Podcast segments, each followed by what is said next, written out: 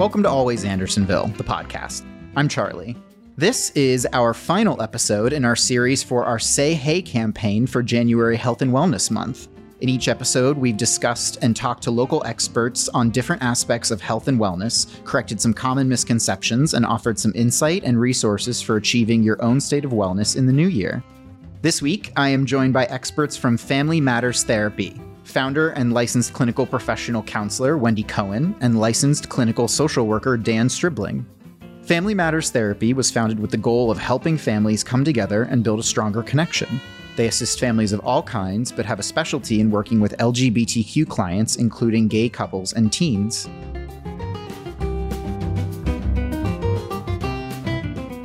Wendy, Dan, thank you for joining me today. Thank you for having I'm very glad to have you on. You know, we talked a little bit beforehand about what this campaign this month has been, and I'm very excited to have you here because I think mental health is one that we don't spend as much time looking to reevaluate as we do in the new year as we do physical health too. So, and it affects your physical health. So I always love to start just by getting a little background on you both, how you came into your field, your particular areas of expertise, where those passions came from. So Wendy, why don't you start? Sure. So I was working at a lot of more community health based places and decided to get into private practice so I can work with individual clients. What I started to notice was a lot of parents were dropping off their children and just saying goodbye, fix my child for me, see you later. And it started to occur to me as I realized how much I loved working with the children, children and teens, that I needed the parents in the room. I needed the parents in the room physically and also mentally. So I really wanted to find my own path and my own passion, my own mission to get a therapy practice started where I could tell the, let the parents know up front that it wasn't really just an expectation that they be involved in the treatment plan. And that could be, you know, regular conversations. That could be sometimes mom in the room, sometimes dad in the room, sometimes the whole family in the room. And I started just recognizing that there were so many adults, there are so many adults that have stigmas against therapy and just always felt coming to me saying, Well, I don't need this, but my child does, or so and so needs this, or my husband does, or my wife does, and not looking at themselves. And what I started noticing is, is when they would come in the room, they recognized just really what therapy basically is, which is just a safe space to talk, talk through different problems, talk through what their their needs are and sometimes experiment a little bit with problem solving and sometimes just process stuff. And it became where I was getting a lot more adult clients being okay with therapy, which was exciting. And it was also becoming where I was noticing that the kids were not feeling less like I'm here because I'm broken. My parents are Yeah. dropping me off and less about that than the parents saying, we're a family. We're going to work on this together. And there's no one piece of this family that's a problem. And it just, it just turned out really lovely. And I found out how much I loved working with families. We definitely work with individuals and couples too, but families is definitely my passion. Awesome. Great. Thank Yeah. you. Dan, how about you? Yeah, so I uh, I like to say that I started as a social worker and I'm a social worker first. I have a passion for that field, the idea that you're not just one person, but you're a collection of your community, your family, who you uh, choose as your family, the resources around you, and sometimes the resources is not around you. And so originally I got into social work for that reason. I actually kind of came into the field in a way that I never expected. When I first graduated out of grad school, I thought that I would be, you know, jumping right into the field. But I found that at the time, this was 2015, that nobody really wanted to hire someone who had just LGBT experience on my resume. I had a really hard time finding agencies that found that as a, you know, benefit until I reached out to a housing program that said you had to be 25, which I was not. And I emailed the director and said, I know I don't have the qualifications, but I know I can do this. Please, like, let me just come in and, and talk with you. And that's how I really got into uh, my first field, which was working in housing with young people. And so I uh, was a case manager originally with LGBTQ young people experiencing homelessness. And then after that, worked in a men's housing program for young men experiencing homelessness. And I absolutely loved that work. the connections with the young people is really what brought me into the field and continues to. I uh, then worked in theater based programming. I worked at a program that helped young people who were connected with the justice system, so they might have been arrested or charged with a crime, use therapy and, and theater as a, a route to heal. So, Oh, writing their own story. We would take those stories and put them on stage and allow young people to have the first time share what they experienced, but also see the people in their lives differently. So, they would see their mom on stage and maybe see that perspective in a way that they hadn't before. Actually watching and seeing, oh, maybe my mom was going through really difficult times and maybe the thing she did was was wrong at the time, but I can now understand what was going on for her. And that really shifted things for those young people. So I really loved doing that work. And at one point I kind of felt like I had it like hit that point where I'd done a lot of work in those fields. And uh, as a millennial, I, I kind of have that vibe where before you like stay at a job for 50 years and I just don't orient like that. And so, you know, I hit this certain period of like a couple years here, a couple years here. I was like, okay, I did this work and I felt good about it, but I want to do something different. And so I had reached out to Wendy and hadn't done any, like I hadn't been in private practice. I hadn't practiced specifically in like the therapeutic way. But I think after talking with Wendy, I realized I was doing therapy, but in a different language, using the arts in your body in a different way. And so I came to Family Matters, and from that point, uh, really grown. And I work with couples, young people, up to seniors, a lot of people within the LGBTQ community, but also not. And the one thing I, I just love about Family Matters is that our approach is very like almost like the sky is the limit. There's not a way to do therapy with us. We are really creative in how we connect with people, and each individual that we work with has a different way to heal. Mm-hmm. And we find it. And so I think that's something that we do a little bit different. And we almost have that kind of social work kind of mindset because we do involve the families, the community, who is important to them, whether it's a friend, a loved one.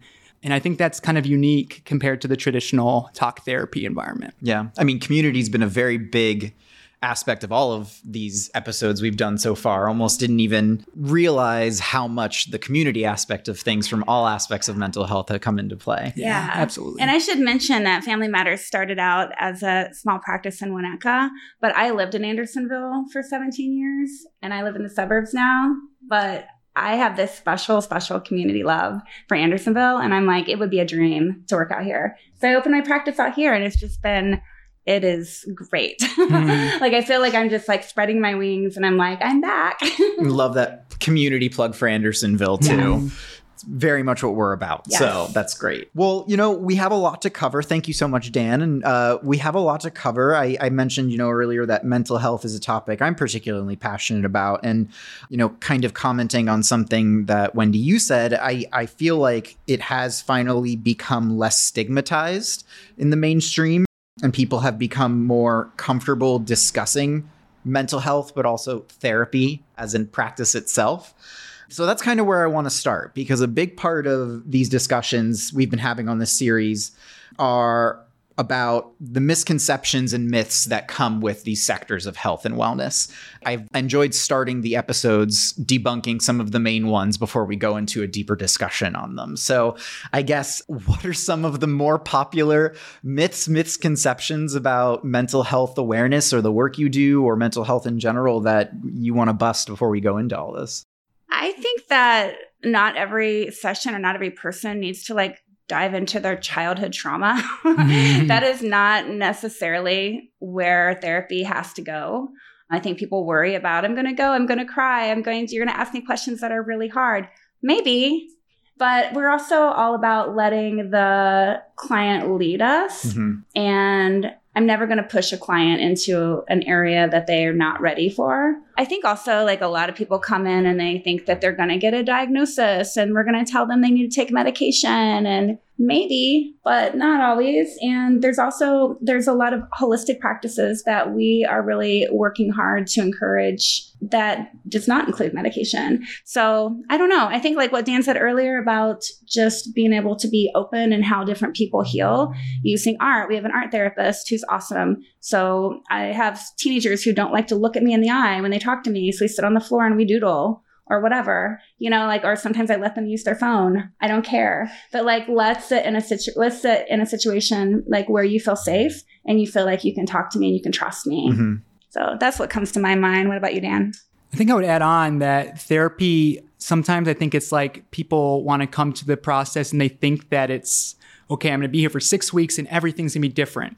I heard Kerry Washington actually was, she was uh, interviewed recently about her, her own therapy process. And she, she said along the lines something like, I'm not in therapy to end it. Like I'm not here just to like finish because like every week, every month, every year, our lives change and we're not the same people. I'm not the same person I was even last year.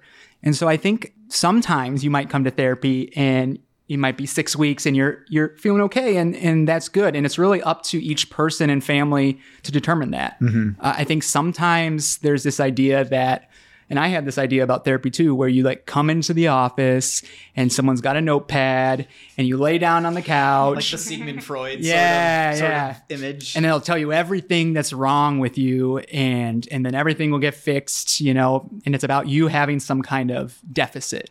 Whereas I think a lot of times the kind of quote unquote diagnoses that people have are huge strengths.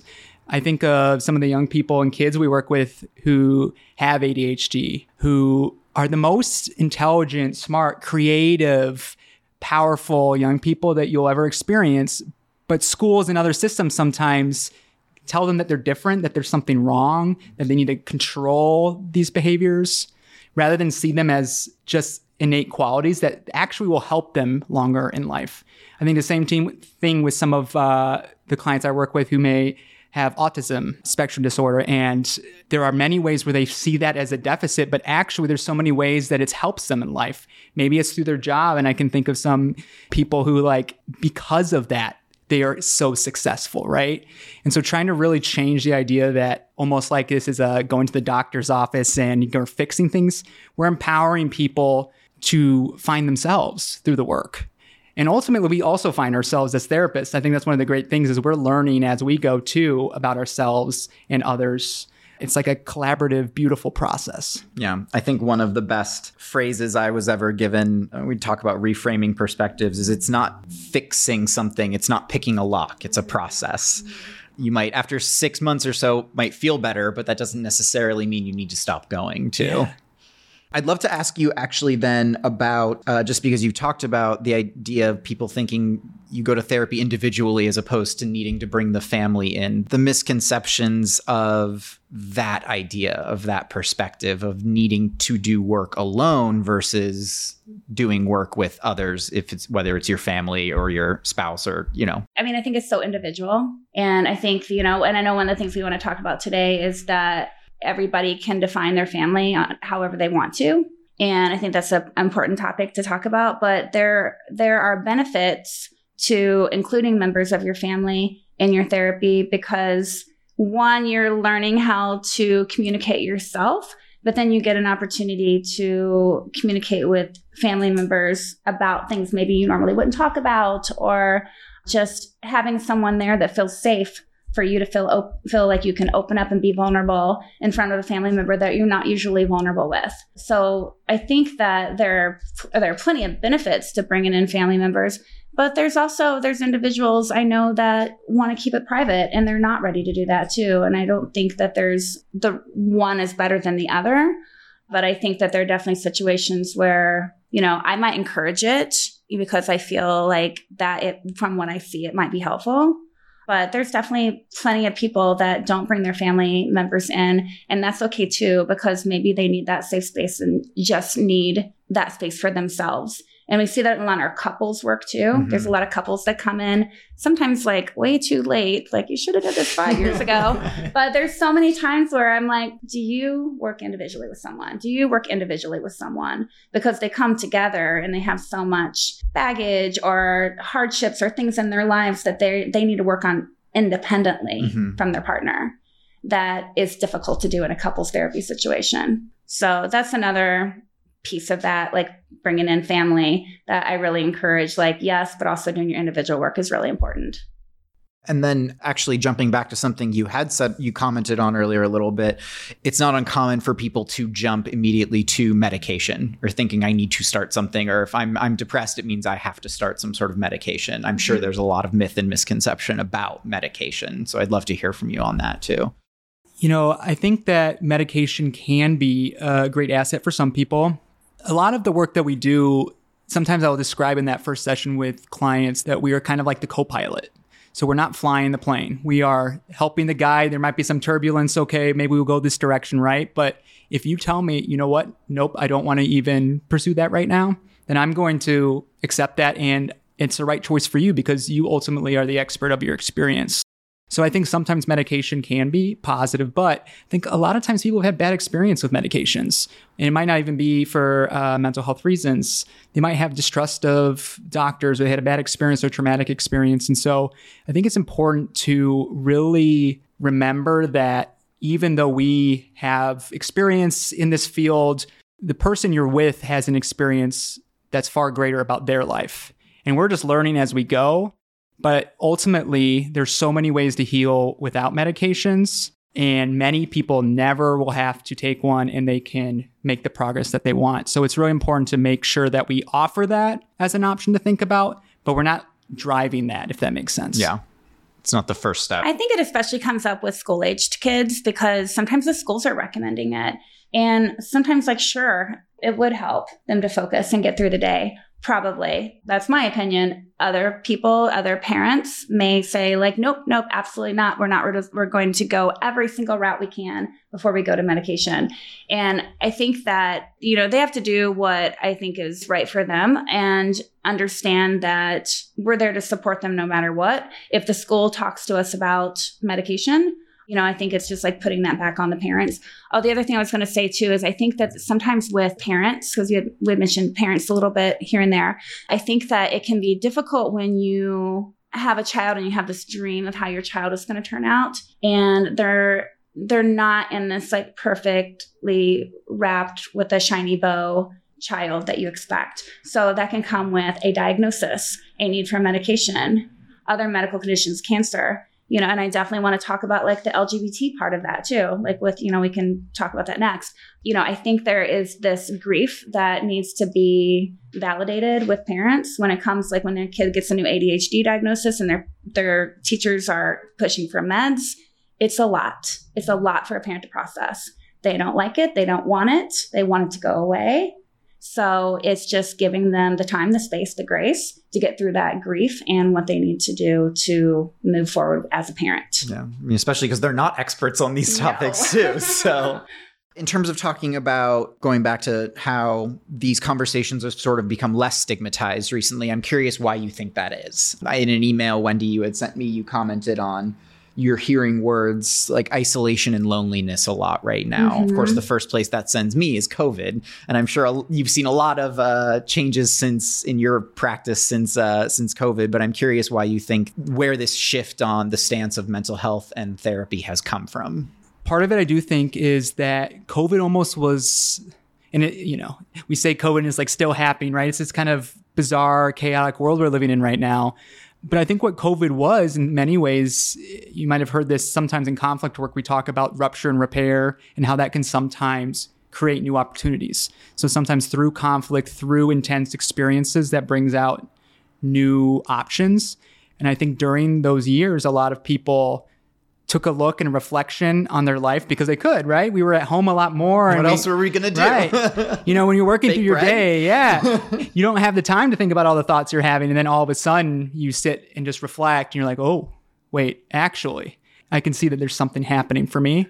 And on top of that, at the same time, telehealth and Zoom and all of these things really made things so accessible. And so now I think there's so many more options for people to both meet with a therapist, but also find a therapist. There's so many more resources out there too. And so I think that on top of just our society going through such an intense and frankly traumatic few years has allowed people to really make shifts that they might have not considered before. You know, I've known a lot of people who, you know, never thought that they would have like a stay at home job or never thought that they would work in a certain field And all of a sudden, you know, a lot of people are baking. You know, maybe I have an interest in baking now. You know, so we learned a lot during those years.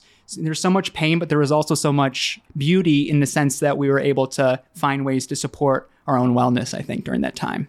And I think, you know, again, going back to the hearing a lot more people talk about loneliness and thinking about that in relationship to COVID, I think our children and adults, we lost social skills. We forgot how to be social. I think I'm still learning how yeah. to be social. Honestly, it's seriously like it's like, oh, how do I make friends again? Like this feels awkward or embarrassing, or you know, like we've all res- like resorted back to like you know, our teen years, like, I'm afraid to talk to people. Just like, text me, please don't talk to me. Oh my God. But we're hearing this from community members in Andersonville, actually. We're hearing this, and Dan, you know this, we're hearing this from like older gay men that are struggling now to like, what is my scene? You know, do I go to the bars? Do I like, where are my friends? Where are my circles? Who is my family? Mm-hmm. I have friends that are dying it's we're hearing this a lot over and over. I'm lonely i'm sad i'm isolating myself and i don't know what to do. And it's really hard to hear that. Yeah. Gonna give charlie a tissue. No yeah, yeah no, no no obviously uh, i mean it's you know we all had our own responses and reactions to it and I, I, we're gonna talk about that aspect of being a part of the LGBTQ community. I know we have that slated to talk about in this conversation. I'm very interested in. But I was thinking just because you've talked about your work with kids a little bit, I was thinking of my nephew. You know, he's he's yeah. three or four at this point, and he's a COVID kid. He was born in it, and he's the sort of kid where they'll go out for an activity, and after 15 minutes, he'll be like, "Okay, I'm good. We can go home now." And he's just so comfortable being at home. You know, he mm-hmm. he didn't go out and play with other kids. Yeah, he didn't, yeah. uh, and it's not that he can't make friends. It's just he's developed a very early early on a comfort for just being playing at home.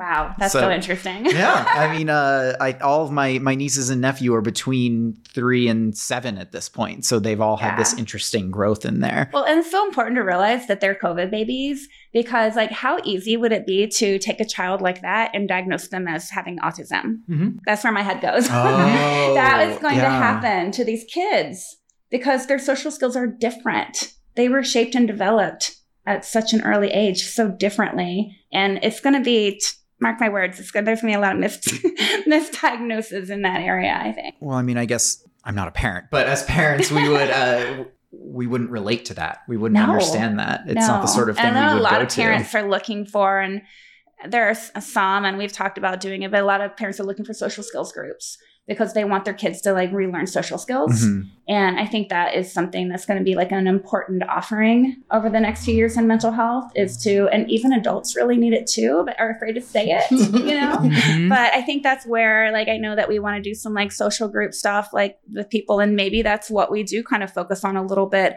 Can we reteach some social skills to adults? It's so, it sounds weird to say that out loud, but like maybe we need to work on that. No, I love that though because I'm one of those people where I have a hard time finding activities I want to go to because I don't remember how to how to mm-hmm. talk to people at them, mm-hmm. and small talk scares me now. Yeah. So uh, that's yeah. exactly the sort of thing that I would love to go to friends with too, even yeah. for sitting on the ground doodling with it right. as well. exactly. Yeah, you know, one of the things that I think has been difficult for a lot of people is that because of the isolation that we had to do, right? We had to protect each other in our community. That led to a lot of people starting to find ways to cope by themselves. And that, in some ways, is a good, useful skill. But our nervous system is meant for connection. We're hardwired to connect with people. And even like having a hug, for example, can de escalate your nervous system right away.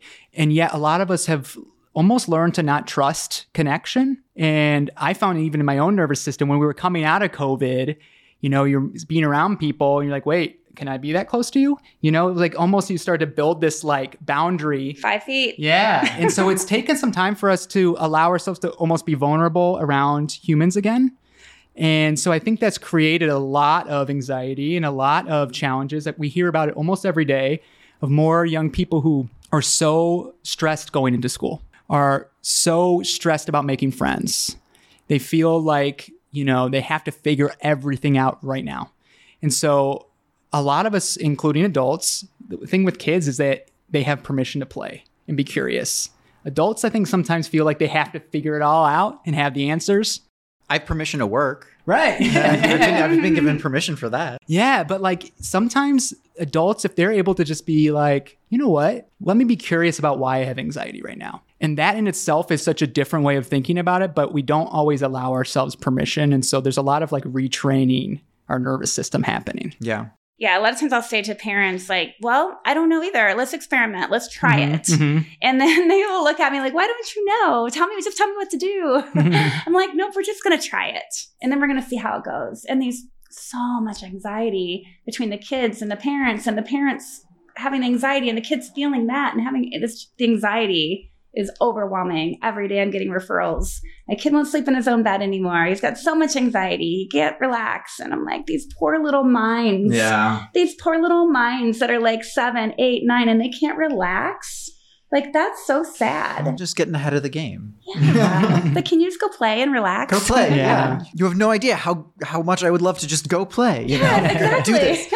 Well, actually, that's perfect because I wanted to talk. We're going to get into families, but I wanted to talk a little bit on the individual process because for people that haven't had exposure or experience in therapy before, there still can be that hesitation on pursuing it. Or I'm sure for a lot of people, it doesn't even occur to them that therapy might be something that can be helpful for them. They might not even realize that.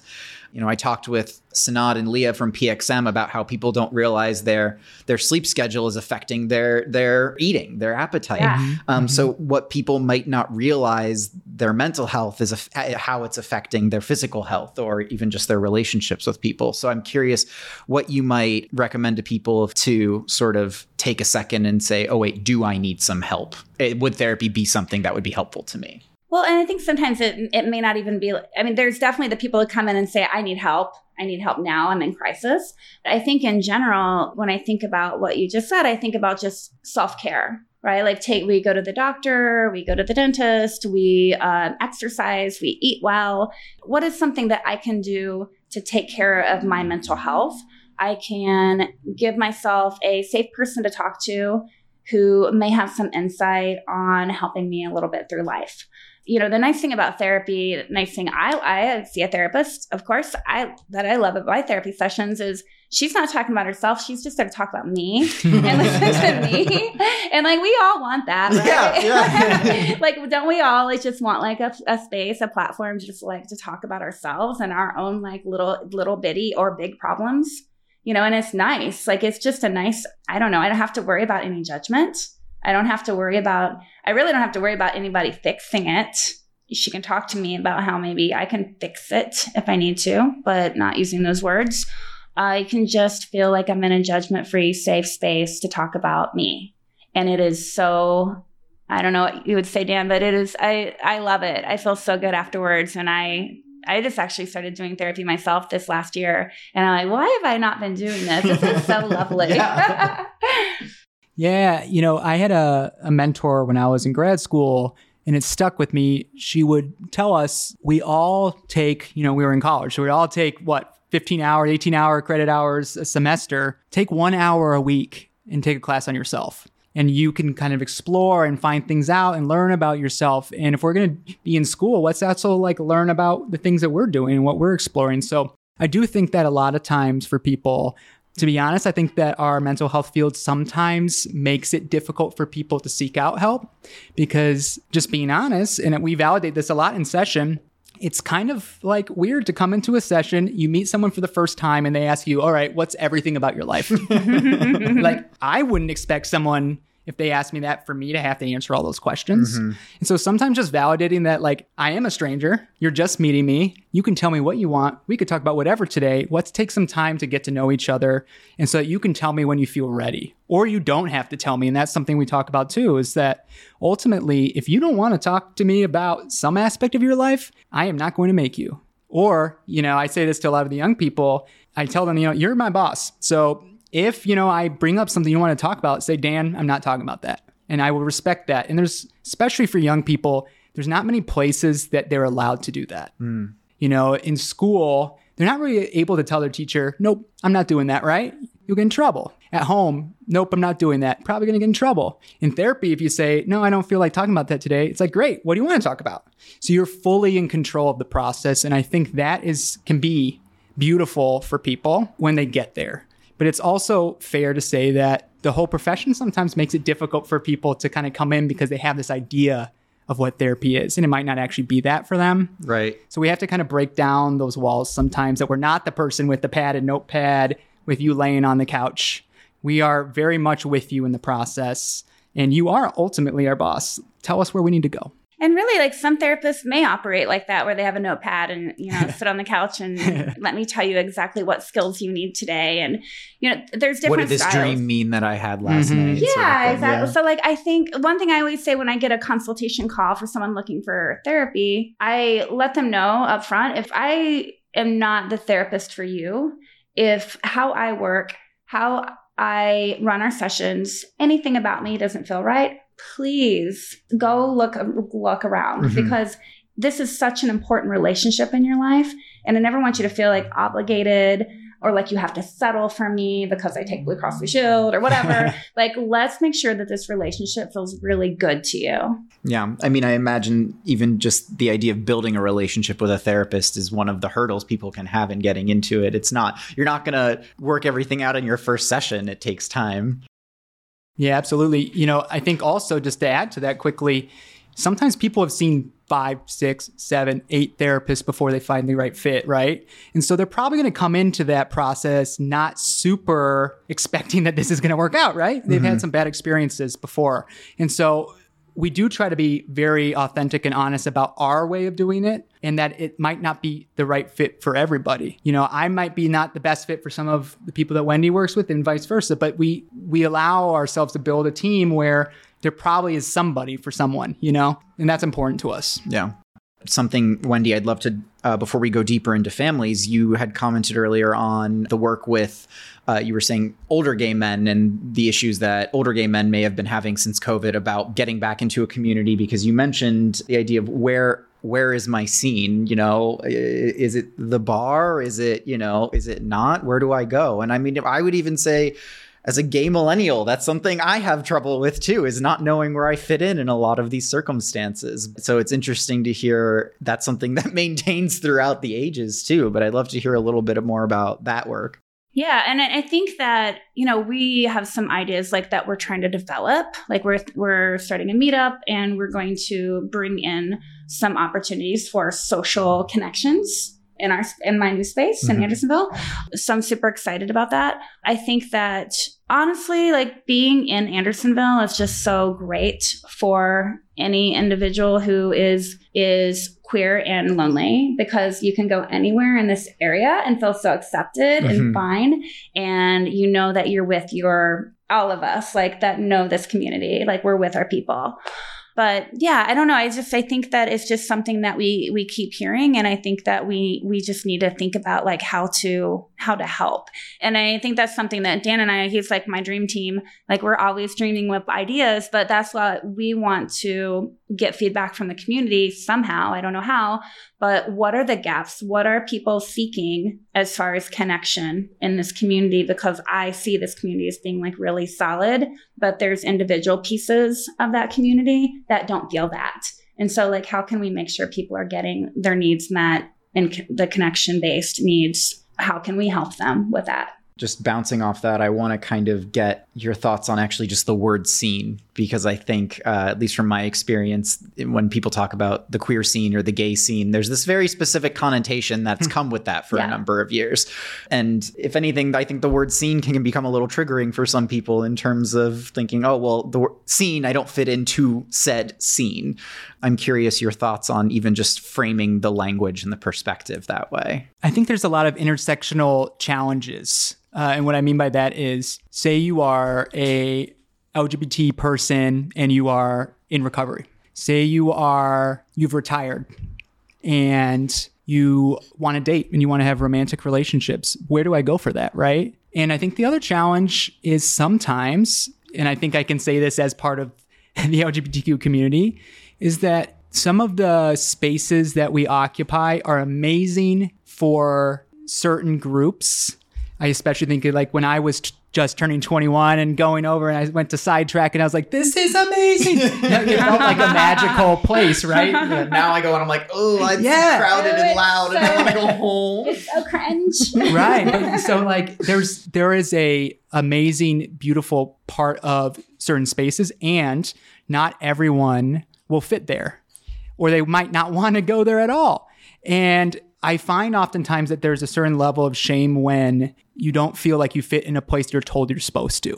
Mm-hmm. Because oftentimes you're told you're not you're not supposed to fit, you know, in this place. You're not supposed to fit in this place, and you think, okay, well, this is the you know the LGBTQ community here in Chicago. I fit here. Oh wait, I don't feel like I fit there either.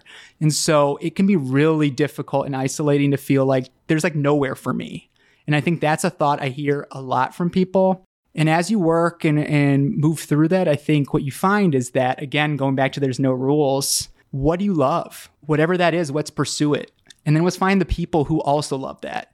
And once you kind of put those together, you build this kind of safety for yourself that can follow you the rest of your life. But when you're not there, it can feel like there's nothing for you. Yeah.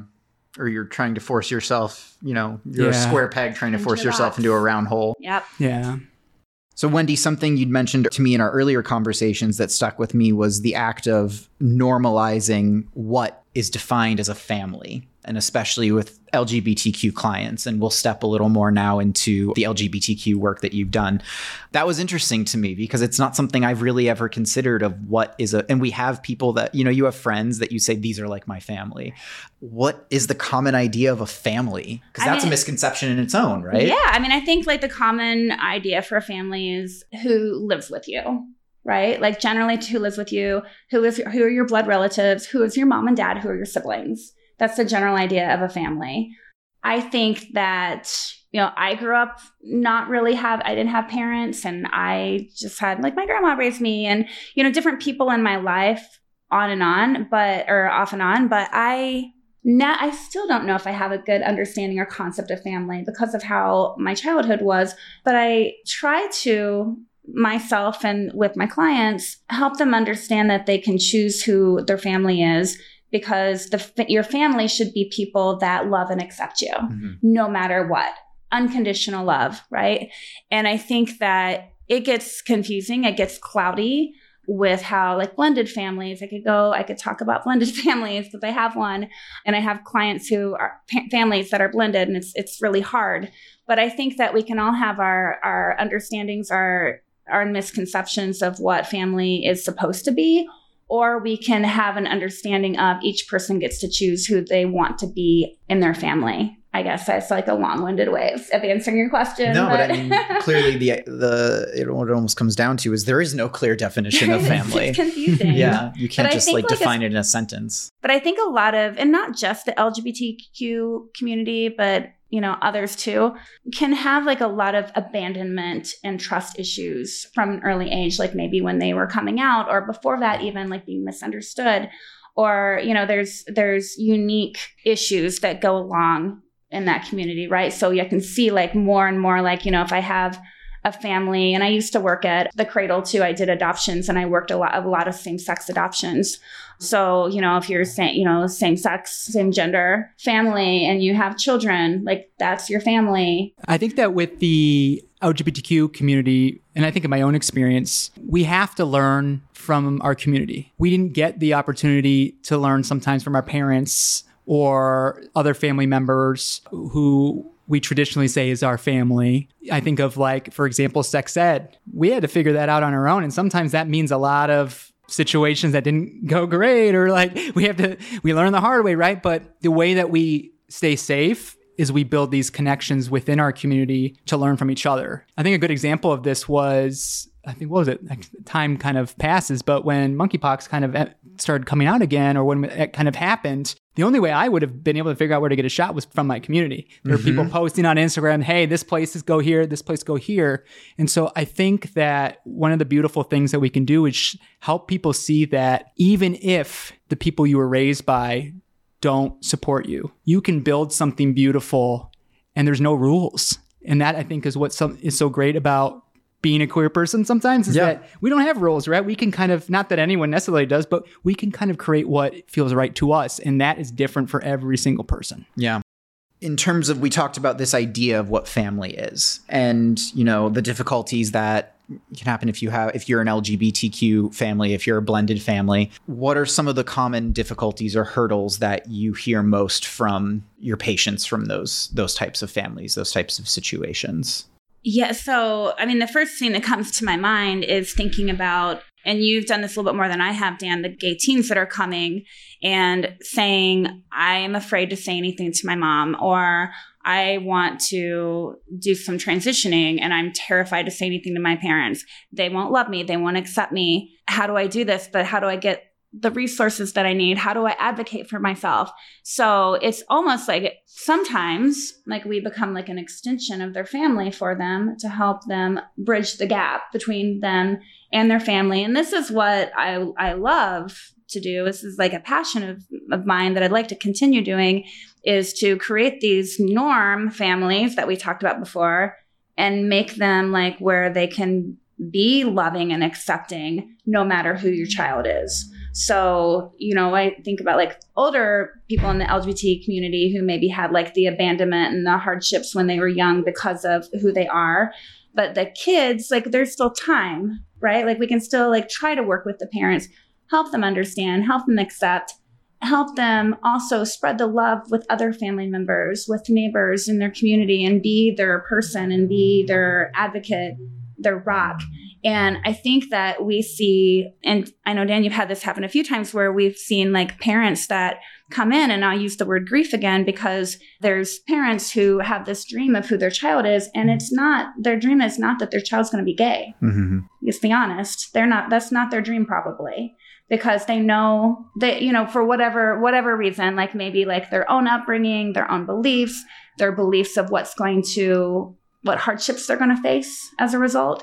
And so there is like that time too where we have to step back and let the parents grieve and then validate what they're going through and then help them come back around and circle back around and find a way to help them accept.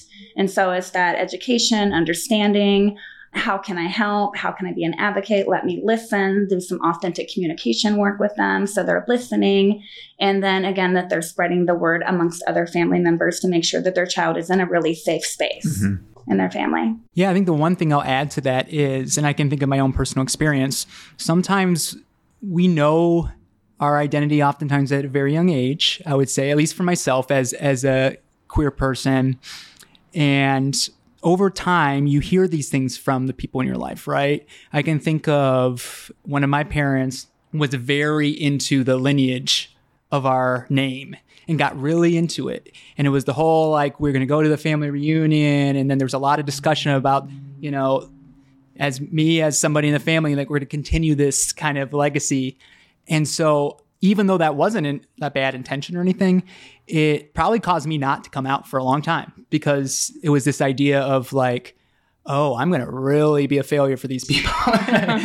you know, like they have these ideas of what my life will be like, and it will not be anything like that. Right. And so I think that sometimes, especially working with young people, I find that they are at this really high activation level, especially some of the queer young people we work with, because they feel very confident about their identity. They've worked on it, they have friends that they've met. But then when they come out to their parents and their parents take a little time to figure it out and they're kind of dealing with their own grief, they have this really strong reaction to that. Sometimes even a very angry reaction because they feel like their parents are really invalidating, and they kind of are, but they're also going through their own grief process. And so, what we often do is help the young people kind of similar with that kind of putting in the other shoe, like, what do you think your mom is going through right now? Let's just take a second and just explore that. Because sometimes they might find that parents really love them and they're just trying to figure this out. They don't want to do the wrong thing. And so that might mean that they avoid these conversations, but it might not be because they are not supportive.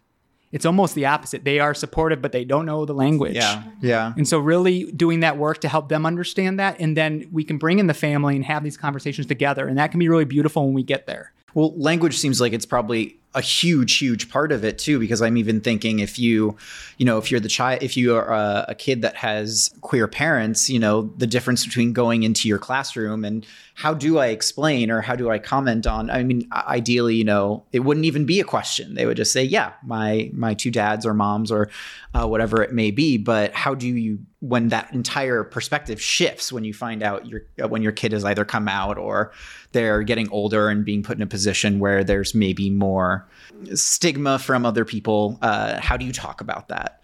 So I, I, can imagine the language aspect of it is a huge thing in terms of different words you use, use this as opposed to this. You know, I mean, they seem small, but it's probably big in terms of the parents and the kids figuring out how to deal with it. Yeah, and I think sometimes with identity exp- exploration, parents get very confused. You know, I've worked with some young people over the years that this week we have this name and next week it might be a different name and next week it might be a different name and they see that as like wait what's going on? But that's just them kind of exploring and trying things out and so helping the parents also understand that it's not that they're like going back and forth on things they're just testing out what feels right to them and like allowing them to kind of go through that process can be really important and oftentimes that's where some of the challenges come because parents like basically try to be like you need to decide on what you do and that can be very difficult for a young person to manage. Yeah. Yeah that's a good tip for parents to think about because i think that i i can imagine that parents are thinking well they don't know what they want. They don't know who they are and just kind of throwing their hands yeah. up. But i love what you said about giving them a chance to just experiment a little bit and they're just figuring it out they're just, you know, exploring and they're thankfully able to explore it out loud. Mm-hmm. And they have the confidence and they feel safe enough to do that with you, mom, dad, whatever. like this is great. So shedding some light back to the parents, like I love that they can talk to you about this. This mm-hmm. is great. Mm-hmm. And then finding ways for them to look and validate their kids. And this must be hard for them. But I love that they're taking time to explore and make sure what what they're deciding feels good to them, what they're knowing feels good to them. Yeah, it's just I mean, it's a lot of coaching. Yeah. So bouncing off of that, I guess getting uh, opening up for another piece for insights or advice. If you have, if there's parents or kids that are sort of at the beginnings of experiencing these new changes in their lives, what's a good do you have a good piece of advice of where people can start if they're not sure where to start? Like, I mean, like we said, sometimes you do have a knee jerk reaction and you think we go straight to this solution or straight to trying this, but they might not know where to go. They might not think, oh, I'll reach out to a therapist from the get go.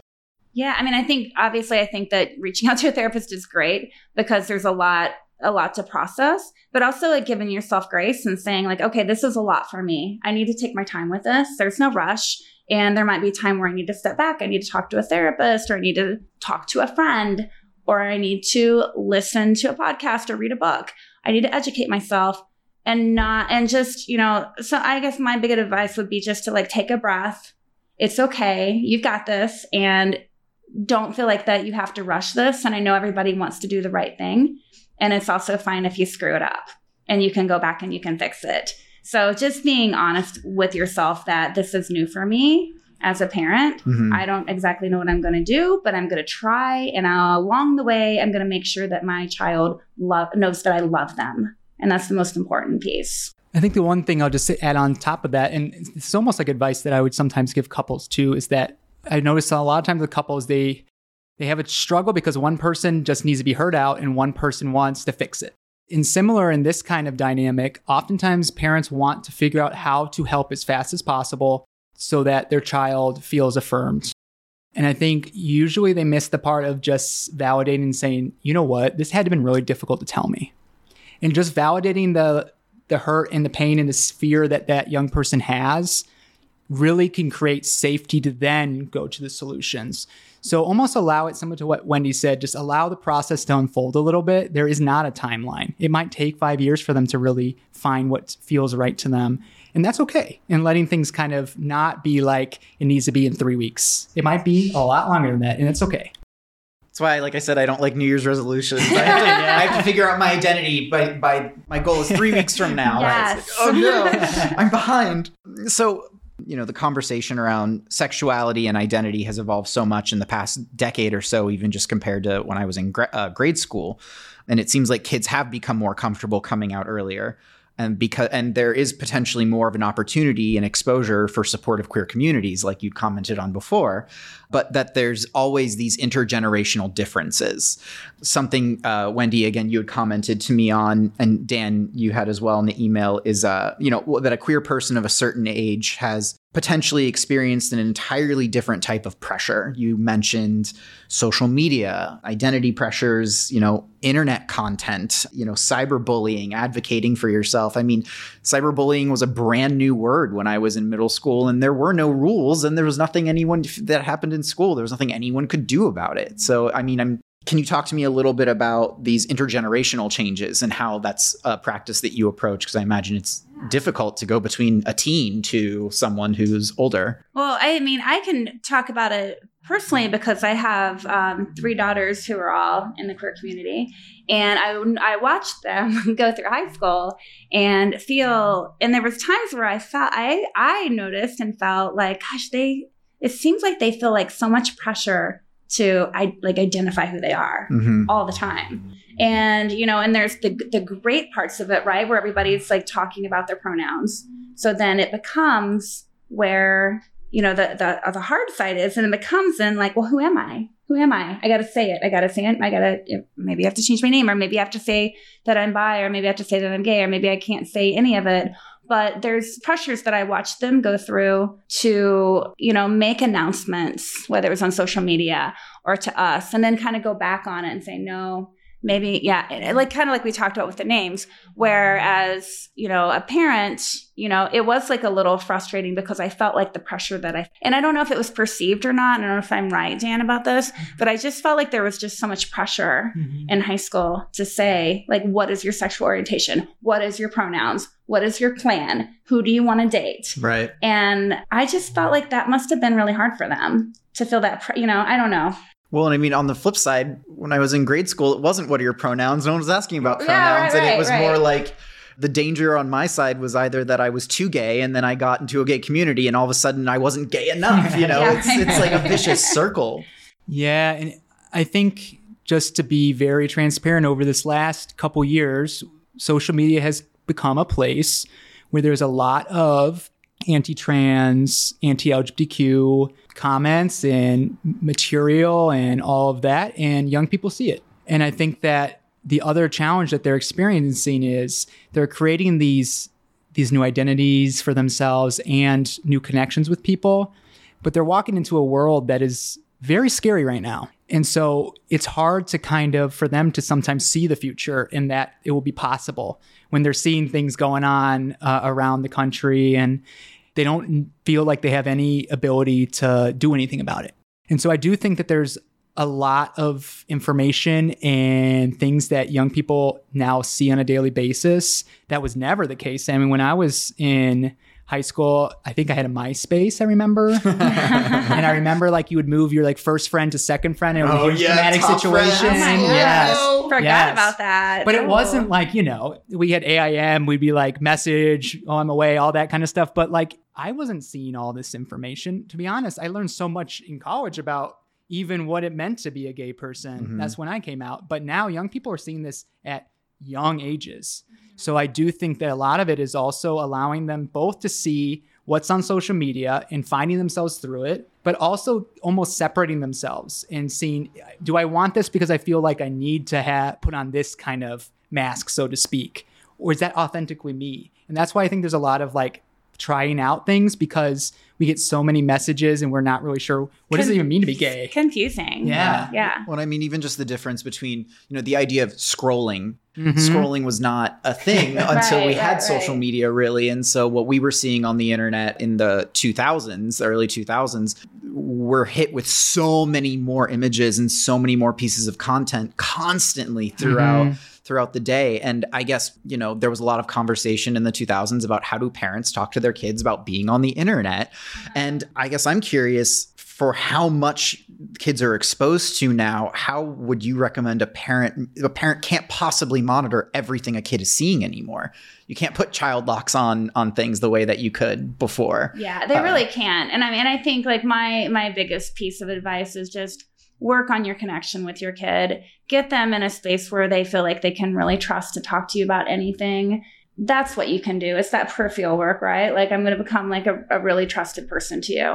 And I, in hopes that you're going to feel comfortable talking to me about things that come up that you have questions about or about things that come up and you maybe shouldn't have seen that at such an early age. Let's talk about that because it's just impossible yeah. to be honest. Like it's impossible to control what your kids are seeing these days and so let's just be the person that they can come to when they feel like they need to talk about it. Yeah, I think if I had to give advice on two like super skills that parents can try to provide their kids, I would say that it'd be what like build resiliency because I think resiliency is power, right? When young people can feel resilient about what they see and they can build the capacity to manage what they hear at school and things like that. I think that goes a long, long way. And I think the other piece is just allowing young people to have safety and and be able to come to them when it's right. And a third thing I think is boundaries. Boundaries are love very often. So if you can teach young people what boundaries are in a safe way, it's okay to set limits. You should set limits with your your children, but you can do it in a way that feels like the young person also has agency and you can have open conversations around why those boundaries are important. Oftentimes, I think parents will just say, You can't do that. There's no explanation. Don't bring it up. And if you bring it up, you're challenging my parenting, right? But if you have an open conversation saying, This is why I think we should have a limit here, that goes a huge way because a young person then can understand the why behind it instead of this more authoritative kind of don't do it or else. And mm-hmm. so those things together, I think, can really help young people through a lot of the challenging things they see. Do you personally have any suggestions that you give younger patients you work with on, you know, because obviously, again, it's part of parents sort of giving boundaries to kids, but based on the relationship you've built with your patients, do you have advice that you give to your younger patients saying like why don't you try doing it this way? Or or i'm curious about that. Yeah i think wendy and i we talk a lot sometimes especially with kids about the feedback sandwich. You know we do it for parents but sometimes even for kids being able to teach them you know start with something validating say something positive about the person you're talking to then provide your feedback and then say something positive after that. And so you can you don't have to go about these boundaries in a way that's very like harsh. You can talk to your parents and say, when you misgender me, even though I know you're trying, this is what it feels like. And this is why it's important to me that you use the right name, for example. And so it doesn't have to feel like you're being like in an argument. You can actually say it in a way that can be really safe and have a really beautiful conversation. But a lot of times we don't get there because we are in defensive kind of space. And so helping young people find a way to communicate that in a way I say a lot with couples, especially, which is a little bit different, but you got to say it in a way that lands, right? You know, if it's not going to land for your parent, then you're not going to get your point across. So, how does it land for you and for them? Well, and I love, I love, like we talked about earlier, part of our philosophy is making sure we include the family at times when it's appropriate. But I love when I have a kiddo in my office and something comes up and they really need to, really need to talk about with their parents. And I'm like, you want to do it now? and when they say, yeah, I do. And then we make a plan and say, like, how are you going to say it? How do you think they're going to respond?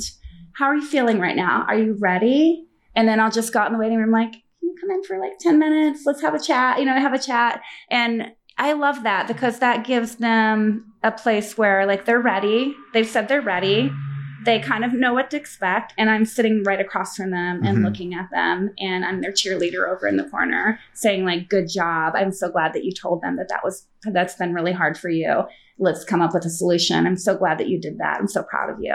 Awesome. I love that. Have you found that parents of uh, these days LGBTQ kids have become more open, ready, and willing to work out internal conflicts that they're having as opposed to just, like you said, dropping their kids off and saying, fix this, which is a horrible thing to say. But um, have you found that people have been more open to to doing the work themselves?